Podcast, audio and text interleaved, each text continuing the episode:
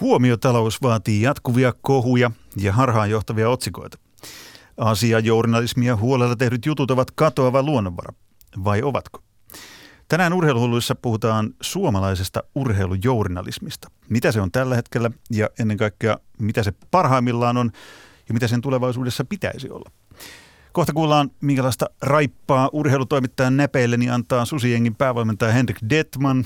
Ainakin pian julkaistavassa kolumnissaan hän sivaltelee sanan säilällä aika huolella meitä toimittajia. Tervetuloa suoraan lähetykseen Henrik Dettmann ja toimittaja Axa Sorjanen. Kiitoksia. Tämä taitaisi olla viimeinen lähetys.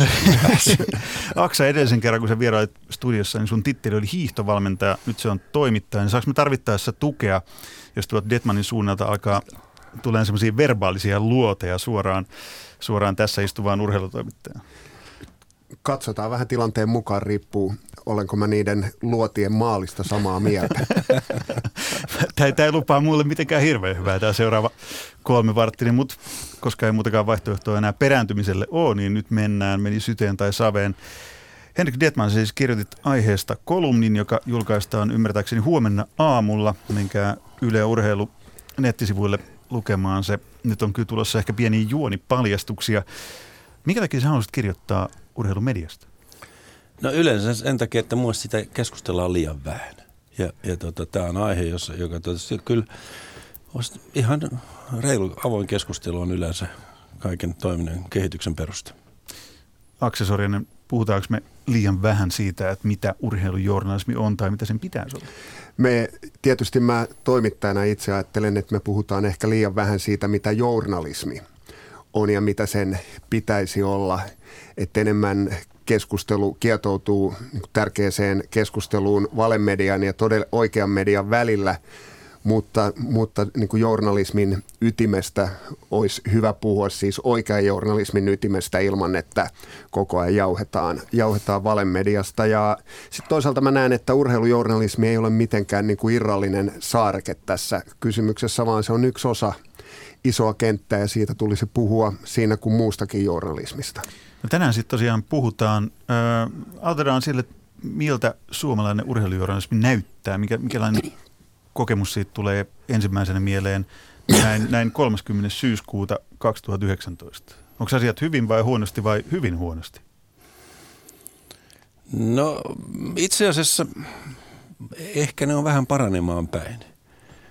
Mutta kyllähän tähän niin kuin, tässä on olemassa tämä ongelma, mikä koko tässä journalismissa on tämä huomiotalouden ongelma, että pitää synnyttää klikkejä, eikä niistä nyt varmaan päästä koskaan eroon.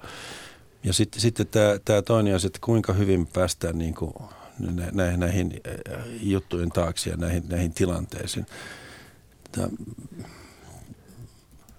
Ehkä me ollaan parempaan päin menossa. Niin on ainakin musta. Siitä ollaan päästy jo askel tai 2 eteenpäin, että ei ole enää tätä Riksbox 32 ja Keihäs 7851 ja Kuula 1947, eli siis jatkuvaan pelkkään tulosluettelo litaniaan, koska nykyään se pystyy hoitamaan aika pitkälle jo koneiden avustuksella.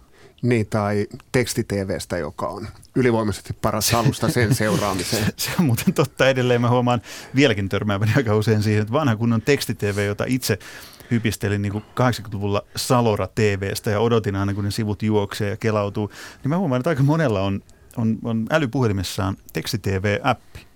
Kyllä, käytössä ja ehkä voidaan kumartaa Teksti-TVn isän Juha Alasen muistolle. Juha, totta, tänään poistuu joukostamme. Totta, osanottoja siihen suuntaan. Se tulospuoli on oma lukunsa. Jotenkin tuntuu, että vieläkin ollaan liikaa kiinni siinä tulospohjaisessa ja siinä ei niissä ilmiöissä, vaan että siinä tuloksessa ja numeroissa. Että se numeraalinen puoli on ollut se urheilujournalismin jonkunlainen riippakivi. Siis totta kai se on koko urheilun suola, että kun juoksee nopeammin kuin toinen, saa koripallossa enemmän pisteitä kuin toinen joukkue, ja totta kai se numerot on se juttu. Mutta musta vieläkin ollaan ehkä aavistuksen, vaikka sanoit Henrik äsken, että mennään oikeaan suuntaan. Mä luopuisin vielä enemmän siitä, koska nykyään kaikki jo näkee sen, kuulee sen datan jo jostain muualta. No joo, mä oon Tuossa ihan samaa mieltä, että urheilun tietysti tämä tuloskeskeisyys, sehän tietysti perustuu siihen, että aikanaan se oli uutinen, että kertoo, että joku juoksi nopeammin tai hyppäsi korkeammalle. Se tuloskeskeisyys on sitten vaihtunut, kun palloilu on tullut yhä voimakkaammin mukaan tähän, on vaihtanut tämmöiseen teknistaktiseen keskittymään, jossa nämä urheilujournalistit tulee itse kehumaan, kuinka ne ymmärtää semmoisia asioita, joita ei kiinnosta ketään.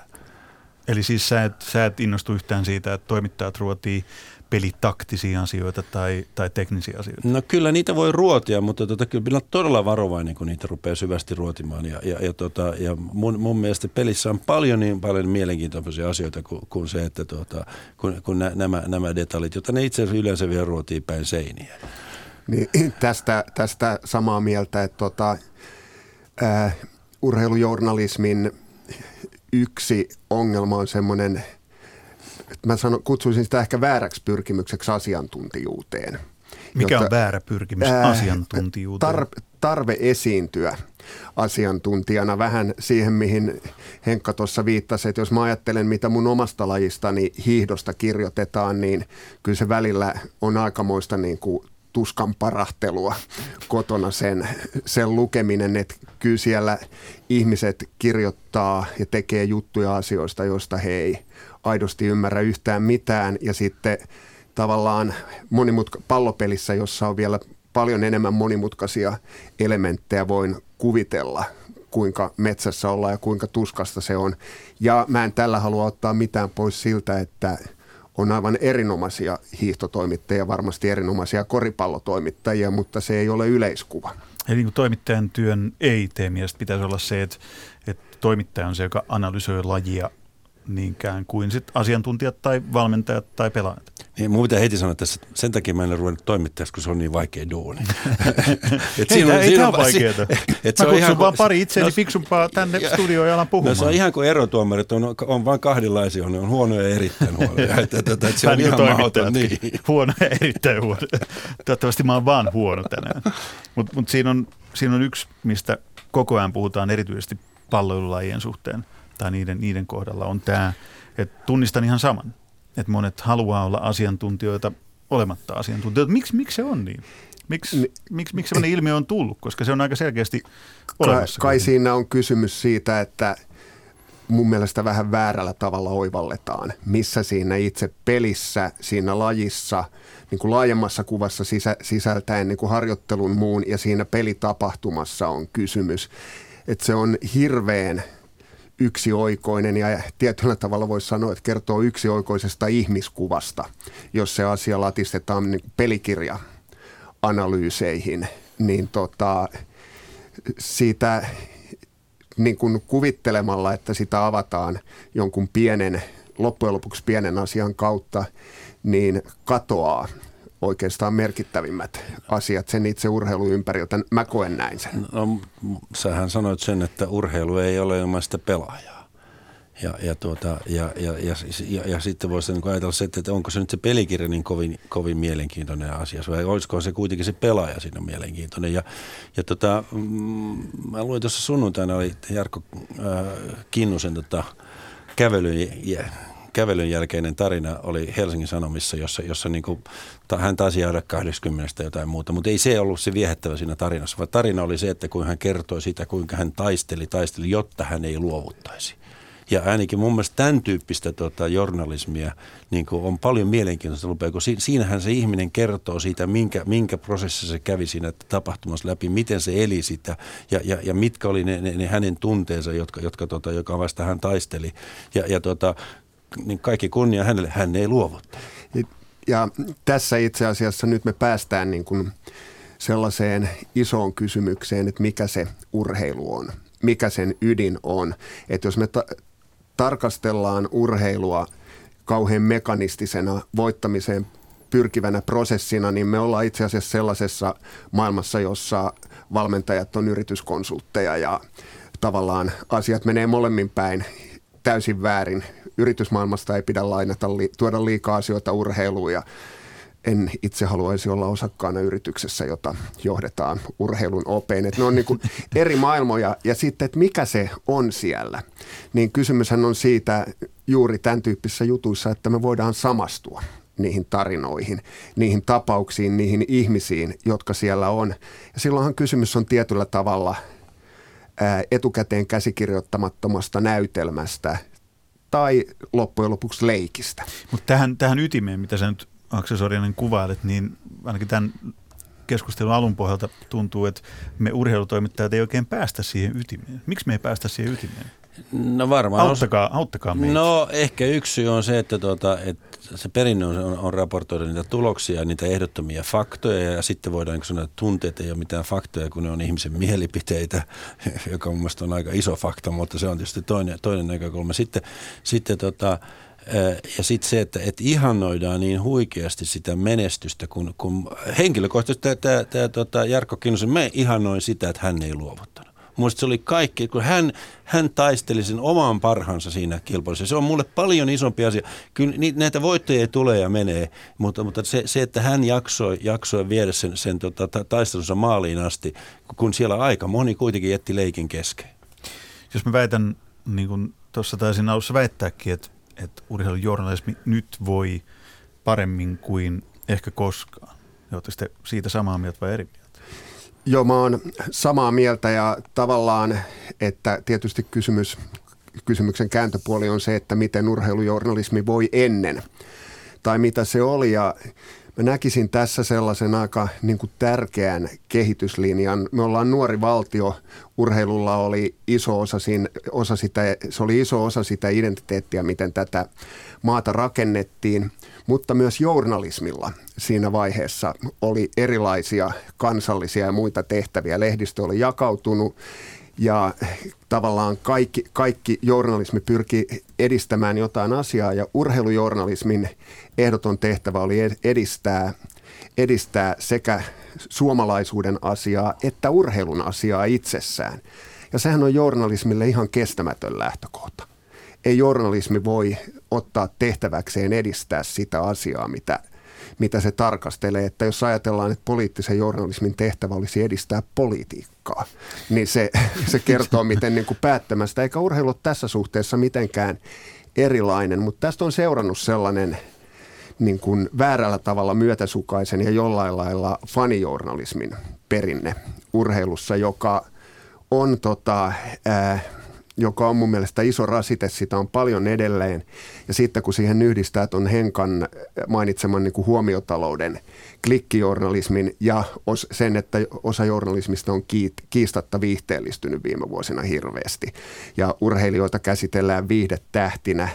Niin tässä on semmoinen aikamoinen suo asioita, jonka päälle on sitten vaikea rakentaa sitä parasta journalismia, mutta kyllä siellä suon keskellä on niin kuin jotain korkeita kukkuloita, että kyllä mä sanoisin, että paras suomalainen urheilujournalismi on tällä hetkellä niin kuin ihan tasapäistä minkä tahansa muiden hyvien journalismin lajien kanssa.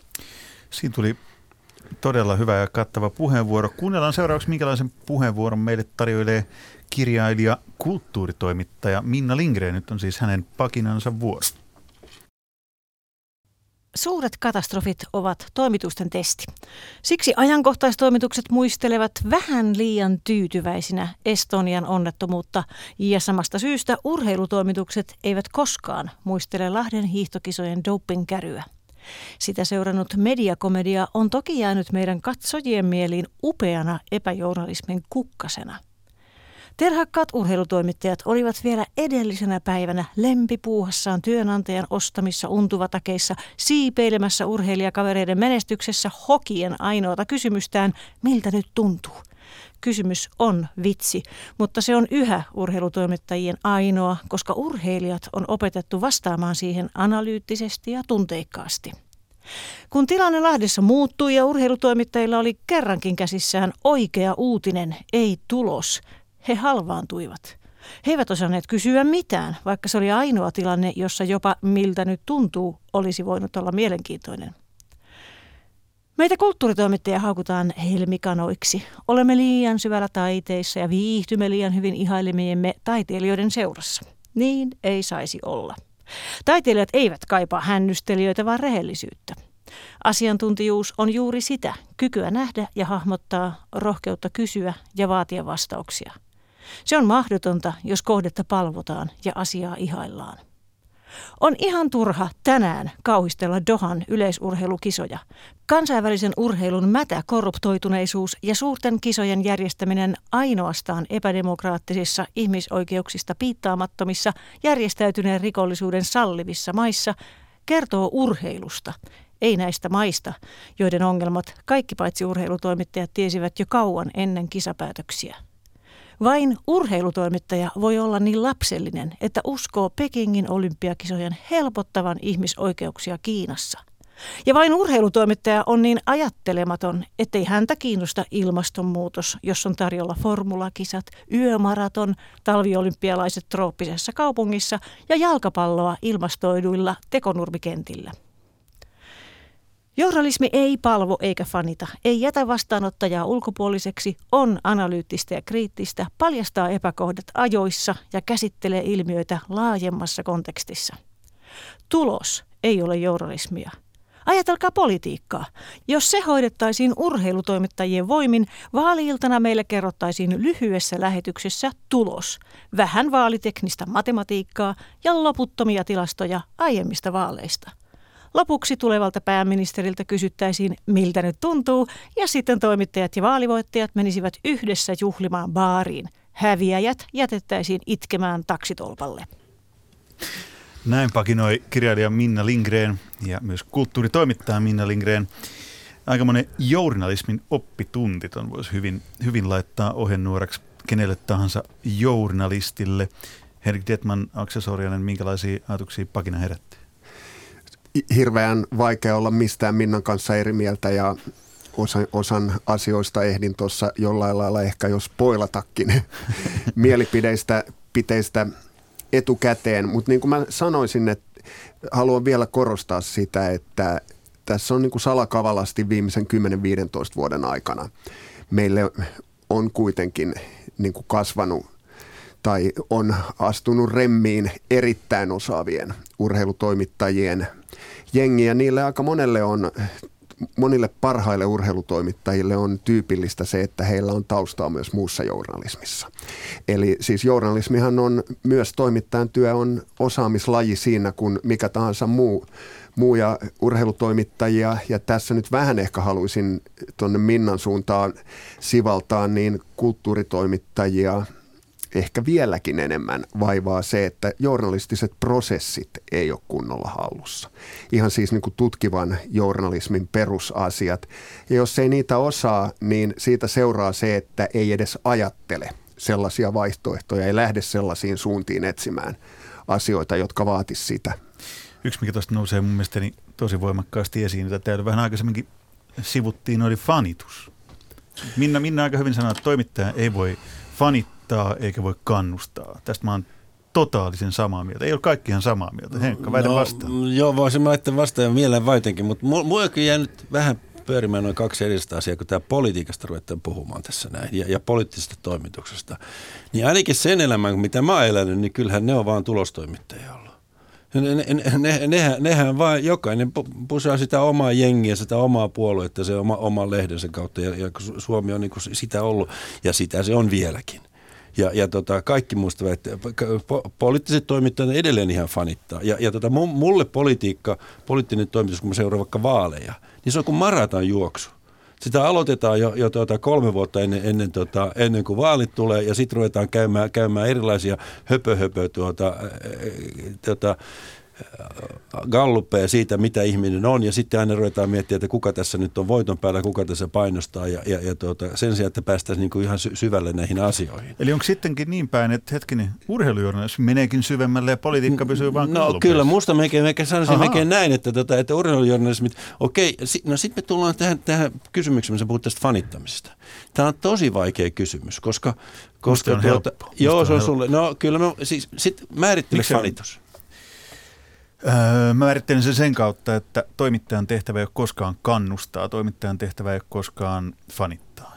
Fanituksen mä määrittelen niin, että se toimittajan roolissa se toimittaja ei voi myötä elää sitä, mitä se urheilija elää, vaan sen pitää olla se, joka välittää sen urheilijan kokemuksen, urheilijan sanat, urheilijan niin kuin kävelijä Kinnusen tarinan lukijoille, kuulijoille, katsojille. Ja silloin, jos mennään siihen, mitä puhetta valitettavasti vieläkin kuulee, pahoittelen ammattikunnalle, niin tätä niin kuin sivaltamista, mutta musta on vaan niin oksettavaa, kun puhutaan välillään lipsahtaa, että me voitettiin. Kun toimittaja tai asiantuntija sattuu sanomaan vaikka Susijengiä katsellessaan tai lentopallomaajoukkueen pelejä katsellessaan tai Leijonia katsellessaan, että me voitettiin. Mutta aina mieli huutaa, että ette te voittaneet, että ette te kuulu siihen joukkueeseen, että ne, jotka siellä on kentällä aitiossa valmentamassa, niin he voittivat, ette te. Mutta palataanko tämän faniuteen? Tämä nimittäin käydään tarkkaan läpi.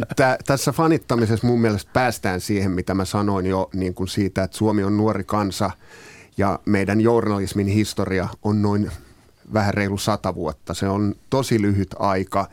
Ja että jos ajatellaan, että miten nämä isoimmat tällaiset fanipaketit on journalismin alalla murtunut ennen 80-luvun alkua, kukaan ei pystynyt kirjoittamaan puolta kriittistä sanaa Kekkosesta. No, mutta onhan vieläkin sellaisia jumalahahmoja suomalaisessa urheilussa paljon, joista kukaan toimittaja, esimerkiksi urheilutoimittaja, ei kirjoita yhtään poikkipuolista sanaa, vaikka mitä tapahtuisi. No, tänään on kirjoitettu eilen Jari Litmasestakin aika paljon jo poikkipuolisia sanoja. No, mutta kuinka paljon sitä ennen olet nähnyt esimerkiksi kuningas Litmasesta poikkipuolisia sanoja, tai poikkipuolista, tai kyseenalaistavaa, tai kriittistä journalismia? Aika vähän. Mutta vielä siis, mä vielä haluaisin niin kuin laajentaa tätä, että ei tämä ole niin kuin urheiluongelma, että mun mielestä suomalaisen fanijournalismin synkin jakso on Nokian vahvat vuodet ja suomalainen talousjournalismi silloin. Eli fanijournalismilla on aika laajat lonkerot. Kyllä mä tiedän, että minkälaista kipuilua se sitten oli lehtien taloustoimituksissa, kun Nokia romahti ja ihmiset, joille maksettiin isoa kuukausipalkkaa siitä.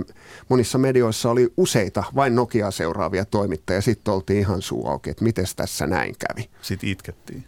Ja me hävittiin. Ja nimenomaan tämä me hävittiin, että vähän samanlainen perinne on urheilujournalismissa, mutta pikkuhiljaa muuttumassa. No jos fanittaminen on nyt sitä, että, että me voitetaan, me hävitään, niin ilman muuta niin mä olen teidän kanssa samaa mieltä, että, että ei sellaista, ei se ole journalismia. Mutta jos mukana eläminen on musta toinen asia. Ja journalistin, niin kuin hänen pitää elää se tapahtuma mukana. Kyllä suomalainen jääkiekkoselostaja, kyllä hän voi iloita ja riemuita siitä, että Suomella menee hyvin. Meidän joukkoilla menee hyvin. Se on, kun hän on suomalainen. Ja sitten kyllä taas Helsingin Sanomien toimittaja voi olla innostunut siitä, että joku kävelijä kertoo omasta tuskastaan ja hän myötäelää sen. Mitä paremmin hän pystyy myötäelää sitä, ja sitä tarkoittaa sitä, että siinä on oltava sen journalistin ja sen kohteen välillä luottamus. Koska muussa, jos ei ole luottamusta, niin ei tule mitään vastauksia. Sä et pääse siihen maailmaan. Tämä ei ole ihan kovin helppoa niin kuin journalistin näkökulmasta. Nyt mä yhtäkkiä puolustan journalistia. Tämä on ihanaa, miten niin vaihtuu asetelma. Siis tuossahan on kysymys ihan tavallaan niin kuin normaalista toimittajan työn perustyökaluista, haastattelutekniikoista, muista. Myötäeläminen on niin kuin hyvin tärkeää, että saat kenestä tahansa yhtään mitään irti, mutta sitten mä vielä nostaisin yhden asian lisäksi, mikä on tärkeää. Toimittajalla pitää olla ammattitaitoa, aika lailla lajituntemusta, että jos Jarkko Kinnusta haastattelisi ymmärtämättä yhtään, mikä se prosessi on, mitä hänelle on fyysisesti siinä tapahtunut, tajuamatta ollenkaan, minkälainen tuska on kävellä 50 kilometriä nestehukassa, niin ei synny sitä myötäelämistä, mutta ei myöskään niin kuin uskottavaa haastattelukontaktia.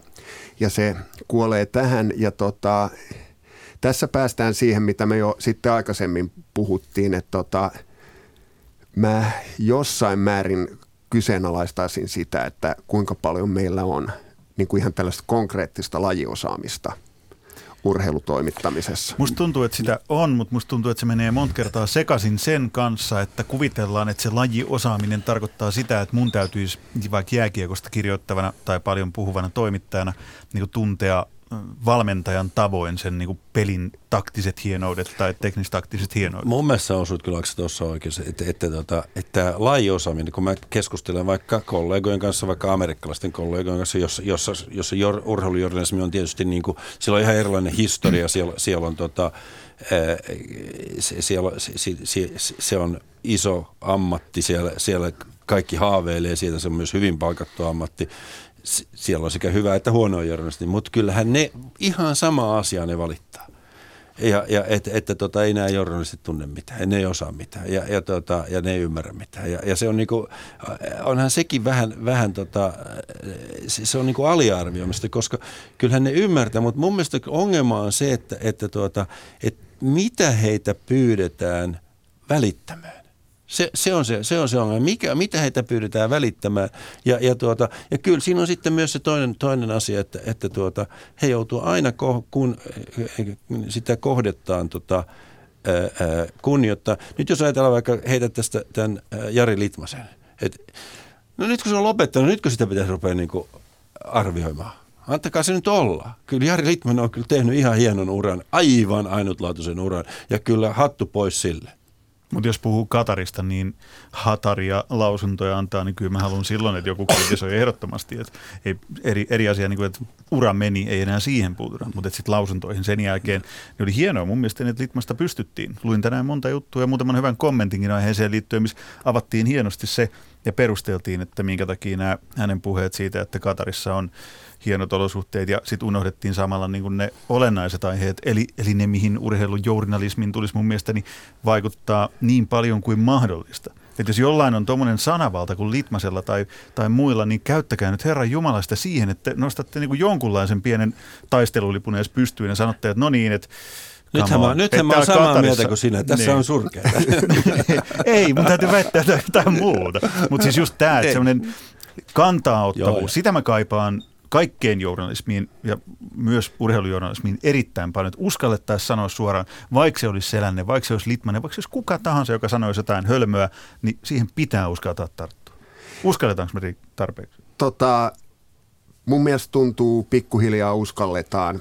Tosin nyt sitten tämän tyyppiset asiat, koska nehän kiehahtaa sitten somessa, johtaa klikkijournalismiin, minkä Henkka määritteli, niin se massa saattaa sotkea ja hämärtää sitä, mutta nyt meiltä puuttuu yksi ihan keskeinen elementti tässä, mistä me puhutaan. Me on puhuttu urheilijoista, valmentajista, me on puhuttu journalismista, sä puhuit siitäkin, mitä Jenkeissä toimittajat kirjoittaa, koska he olettaa, että heiltä sitä odotetaan. Me ei ole keskusteltu juttuja seuraavasta ja urheilua katsovasta yleisöstä ollenkaan. Eli sille, jolle sitä journalismia tehdään, jota ilman sitä journalismia ei olisi, mutta jota ilman myöskään ei kilpaurheilua olisi. Ja tavallaan mä luulen, että pitkälle kysymys on siitä, niin kuin monissa urheilujournalismin, ehkä muidenkin journalismin lajien ongelmissa, että me aliarvioidaan toimittajat, kirjoittaa jollekin kuvittelemalle keskimääräiselle ihmiselle, jonka ne ajattelee aika tumpeloksi, joka ei ymmärrä lajista ja jonka odotukset siltä journalismilta on paljon pinnallisempia ja ohuempia kuin mitä ne voisi olla. No näinhän se on. Siis journalismin ongelma on se, että journalistit kirjoittaa toisilleen. Tätähän näkyy jatkuvasti ja kaikki, mä katselin viime kesänä vaikka tätä Putinin ja Trumpin Helsingin vierailua, niin siinähän ei toimittajat jutteli toisilleen keskenään. Ei mitään sitä, mitä meitä kansalaisia olisi voinut kiinnostaa, koska ne oli niin syvällä siinä. Ja nyt jos me päästään tähän eri lainjournalismiin, niin edelleen palaan siihen, että jos poliittinen journalismissa, siellä jos jossainkin olisi kyllä niin parantamisen varaa. Sori vaan, nyt kohta rupeaa kirjoittaa urheilusta ja poliittiksi journalismia. Mä joudun tosi heikolle. Me täytyy perustaa joku niin politiikan ohjelma vielä tähän rinnalle, mutta on se pyöreätä pöytää ja kaikkea muuta politiikkaradioa, niin sieltä vaan kuuntelee lisää politiikan journalismia. Tämä oli hyvä Aksa, minkä nostit esiin tämän kuulijan, katsojan, lukijan eli yleisön näkökulman journalismissa, koska mä väitän, että liian helpolla me urheilutoimittajat tai eri urheilusta kirjoittavat mediat mennään siihen miinaan, että kuvitellaan ihmisten haluavan jotain muuta kuin mitä he oikeasti sit haluaisivatkin. Ja mä ehkä olen vähän sinisilmäinen, mutta mä luotan niin tämmöiseen jonkunlaiseen kansankynttilätyyppiseen ideologiaan vielä, että miksi mä oon halunnut toimittajaksi. Mä oon halunnut, okei, tämä kuulostaa juhlalliselta ja ylevältä, että mä oon halunnut kirjoittaa aiheista, jotka on ihan oikeasti merkityksellisiä. Ja silloin kyllä mun sydäntäni vähän riipasee, kun ihan mediasta riippumatta niin urheilussa ja muussakin journalismissa niin liikaa tehdään niin kuin massamössöä ja se hukuttaa. Mä sanon, että tämä on se isoin ongelma mun mielestä. Se hukuttaa alleen sen laadun, mitä nykyään tehdään ehkä enemmän kuin aikaisemmin.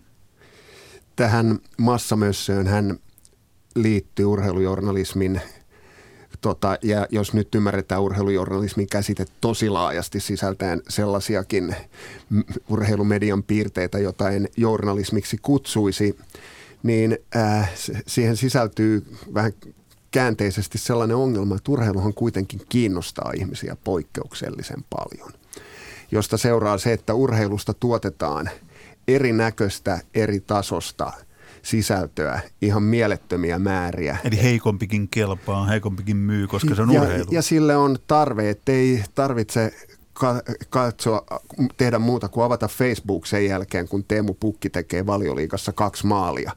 Että mitä kaikkea siellä jaetaan, kuinka paljon kotimaiset mediat on tuutannut ihan semmoista niin kuin hölöhölöä, että on se mahtava, teki 2 maalia ja Nuovitsissa laulettiin hänen nimeään. Siis niin kuin juttujen ydinsisältö on tämä, niin tämä paukautetaan niin kuin 15-20 kotimaisesta mediasta niin kuin vaan sillä, että meidän pitää nyt päästä tähän kiinnostuksen aaltoon. Ja sitten menee pari päivää, ehkä jossain tehdään niin kuin Pukista hyvä analyyttinen juttu tai siitä, miten häneen Englannissa suhtaudutaan, niin se hukkuu jo sen kaiken niin kuin höpöasian massaan. Mutta mitä siellä sitten voidaan tehdä? Niin kuin Henkka totesi alussa hyvin, että ei kai kukaan nyt kuvittele, että niin sanottu klikkijournalismi, tai mä kutsun sitä enemmänkin niin kuin harhaan johtavaksi journalismiksi, koska mun mielestäni sillä otsikolla ei ole ratkaisevaa merkitystä, kunhan sen takaa löytyy sisältöä. Eli se, että joku klikkaa, niin se ratkaisee, että mitä sieltä löytyy. Mutta kun usein, ehkä mä ymmärrän tämän. Mutta Pukin esimerkiksi, niin jos ei se lehti tai media lähde siihen mukaan, niin sitten se on poissa sieltä stagelta.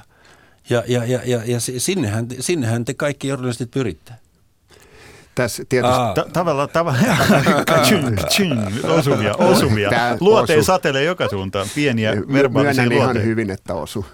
Niin, mutta siis kun haluaisin, mä en tietenkään niin kuin haaveile, niin kuin äsken olin selittämässä, että en haaveile edes kovimmissa unelmissaan siitä, että mitään sen kaltaista niin kuin massamössöä ei enää olisi. Sehän näyttää vaan niin kuin pahenevan, kun mediaan toimijoita tulee vaan lisää ja sitä ammutaan entistä enemmän. Ja sieltä on varmaan tavallisen mediakuluttajan entistä vaikeampaa löytää sitä laatusisältöä. Okei, Pohjois-Amerikassa on hyviä esimerkkejä. The Athletic esimerkiksi, lehti, joka tekee vähän liiankin pitkiä juttuja, liian kattavia juttuja. Ei tehdä millään tämmöinen yksittäinen pikkutila edes lukea. Mutta mitkä olisi ne asiat, ne keinot, jos mietitään taas niin kuin sen lukijan, kuulijan, katsojan, yleisön näkökulmasta, että millä sen, jos me nyt ollaan yksimielisiä siitä, että sitä laatu on, niin mistä se löytää, miten se erottaa? Mä oon ensinkin erittäin vahvasti sun kanssa eri mieltä siitä, että sitä laatua on vaikeampi löytää. Mä väittäisin, että jos sitä haluaa löytää, sitä on tänä päivänä helpompi löytää kuin koskaan, koska kaikki on tuossa tuutilla, että me ei tarvitse mennä kuin 20 vuotta taaksepäin, että jos halusit lukea pohjalaisessa oleva urheilujutun, niin ainoa paikka, mistä sen sai oli käsin, se oli Richardinkadun kirjasto tai Akateemisen kirjakaupan lehtihylly. Mä tässä välissä puolustan näkemystäni sillä, että nykyään kun sitä tulee sitä kamaa niin paljon, leikitään vaikka, että mä teen nyt tänään jonkun, Henrik Dettmann on tehnyt äärimmäisen hienon kolumnin. Se on huomenna Yle Urheilun nettisivuilla, varmaan yle.fi nettisivuilla myös, niin aika usein käy niin, no ei ehkä Henkan kolumnin kanssa, mutta leikitään, jos mä kirjoittaisin sen kolumnin, niin se olisi vähän aikaa elossa. Ja sitten se sen jälkeen niin kuin hukkuu sinne jonnekin, kun massaa tulee lisää tai reagointia vaatimia tapahtumia tulee lisää, se tulva on niin loppumaton. Et sen takia mä perustelen sillä näkemykseni, että se mössön alle hukkuu paljon hyvää, koska ihminen ei ehdi Että jos keskimäärin vierailee Ylen tai jonkun muun lehden tai median sivuilla vaikka kerran päivässä, niin on sieltä aika vaikea löytää just se helmi.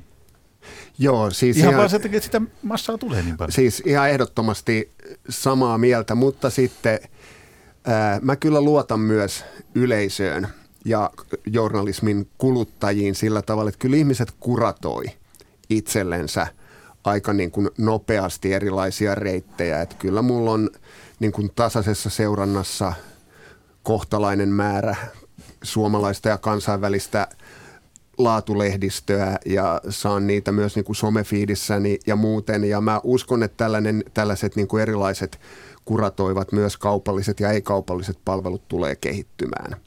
Totta kai enemmän ehkä ongelma sitten tulee olemaan se, että meille syötetään sitä, mitä me halutaan.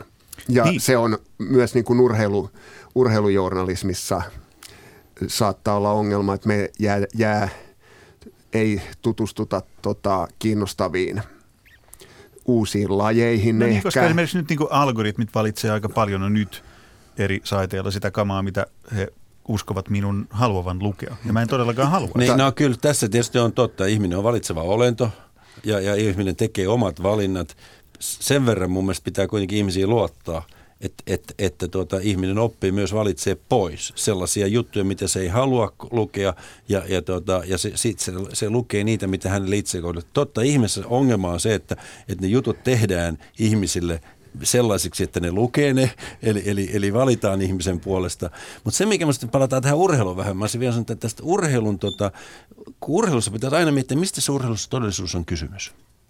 Mistä se on todellisuus, että kuinka hyvin päästään niihin asioihin, ja on se sitten urheilujournalismin tai poliittista, missä siellä on todellisuudesta kysymys. Jos me päästään niihin kiinni, niin silloinhan se on kiinnostavaa.